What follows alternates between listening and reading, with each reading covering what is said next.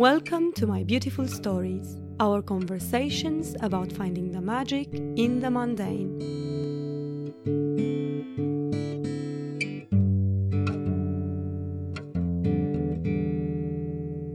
Hello and welcome to the fourth episode of the third series.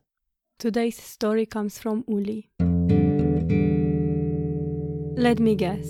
Your wardrobes and cellar, your attic or garage, has never been as well organized. One of the most overwhelming feelings accompanying the lockdown of 2020 probably was helplessness. So we turned to the few things we could still control. We opened our drawers and cupboards. We threw out, sorted and cleaned. We Marie Kondoed and simplified with unprecedented eagerness and dedication. We fought our way through cobwebs and layers of dust and ballast that had piled up over the years and that we suddenly felt the urge to get rid of. Most of us have much lighter baggage now compared to the beginning of 2020, but we also rediscovered half forgotten treasures during our endeavors. Old photos that brought back memories of family reunions, childhood friends, or lost loved ones. Old teenage diaries or love letters received many years ago that made us smile. Souvenirs like shells or stones collected on beaches far and near, all the more precious now we were not able to travel. Our personal descent into the depths of our cellar even unearthed an old suitcase left behind by the previous owners of our home. Dusted off and cleaned, this new treasure found a place of honor on the shipping basket in our hallway, paired with shoe lasts and my faithful sun hat of past journeys. One fine day, the doors will open again for us to travel for real. Until then, this little mise en scène is like a promise of future expeditions yet to come, or an invitation to take a trip down memory lane. To think of the places we have been, the stories we have to tell. From within the old suitcase, two pencil drawn portraits emerged as well, members of the family who owned our house for generations before we bought it. With newly painted frames, the resurfaced honorable couple now thrones again in the upper quarters of their old home. So far, we are not yet on first names basis. Monsieur and Madame appear very formal and buttoned up, but I think their expression has become a bit friendlier than at the beginning already. Looking back at our own individual isolation chronicles, I am sure we will all find anecdotes to tell and also memories to cherish from this undoubtedly difficult and challenging period of our lives. Don't you think? Thank you very much for this story, Uli.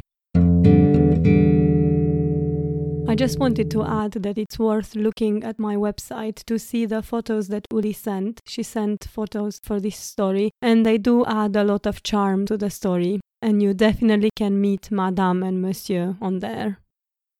Uli's story is a really good metaphor of our times and the way we may be reflecting on the past and viewing the future with slightly different eyes during lockdown. On the one hand, she describes in such a beautiful way the way we are more mindful of our environments. We start to look into the place that we live. We Marie Kondo it, like she says, but in doing that, we practice mindfulness within our surroundings and start to appreciate them more. I do believe that it's important that she discovered Monsieur and Madame during the quarantine I wonder whether having a little bit more time to reflect allowed her to give them space and create a story around them and give them the place that they needed to have. But I also love the way she refers to how our perspective changes on time and on memories past during the lockdown.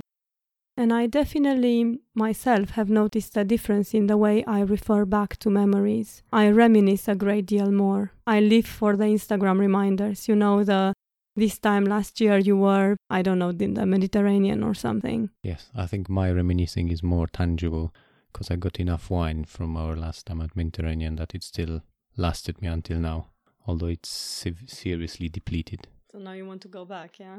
So for quite a while, I've been thinking, have I just become nostalgic? I didn't consider myself a very nostalgic personality, but I thought maybe the pandemic has made me nostalgic.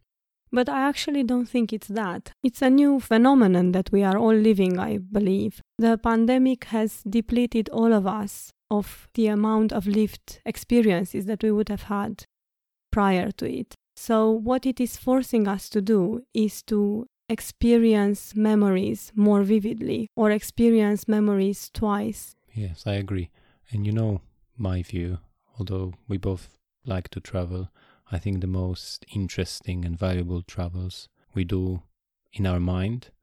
And I think, like you said, it's now it's an opportunity to maybe do a bit more of that and explore bits of our mind that we haven't explored of our history, past or future. Yeah, that's an interesting way to put it. I guess, yeah, we can travel through books and we can travel in our thoughts and develop ourselves. But I guess I was referring strictly to memories and experiencing a memory twice. Once as a fact of life, and the second time as a memory by narrating it, which really enhances that experience and places it in our memory. And now for the recommendation for this episode. Hopefully, throughout the seasons, you haven't had enough of Krzysztof Kieślowski, because that's another one from him, and it's called The Double Life of Veronique. And it explores some of the obsessions of Kieślowski about different people doing similar things at the same time or somehow in parallel, kind of metaphysical explorations of our lives. And I think it fits nicely with this story with two people in the same place, not knowing each other, but maybe having something common, maybe not. What would have happened if they did, etc. Very interesting watch. Thank you, and until next time. Thank you. Until next time. This is it from us. If you like the podcast, please rate, review, or subscribe. Get involved in the conversation each week on my Instagram account at stories.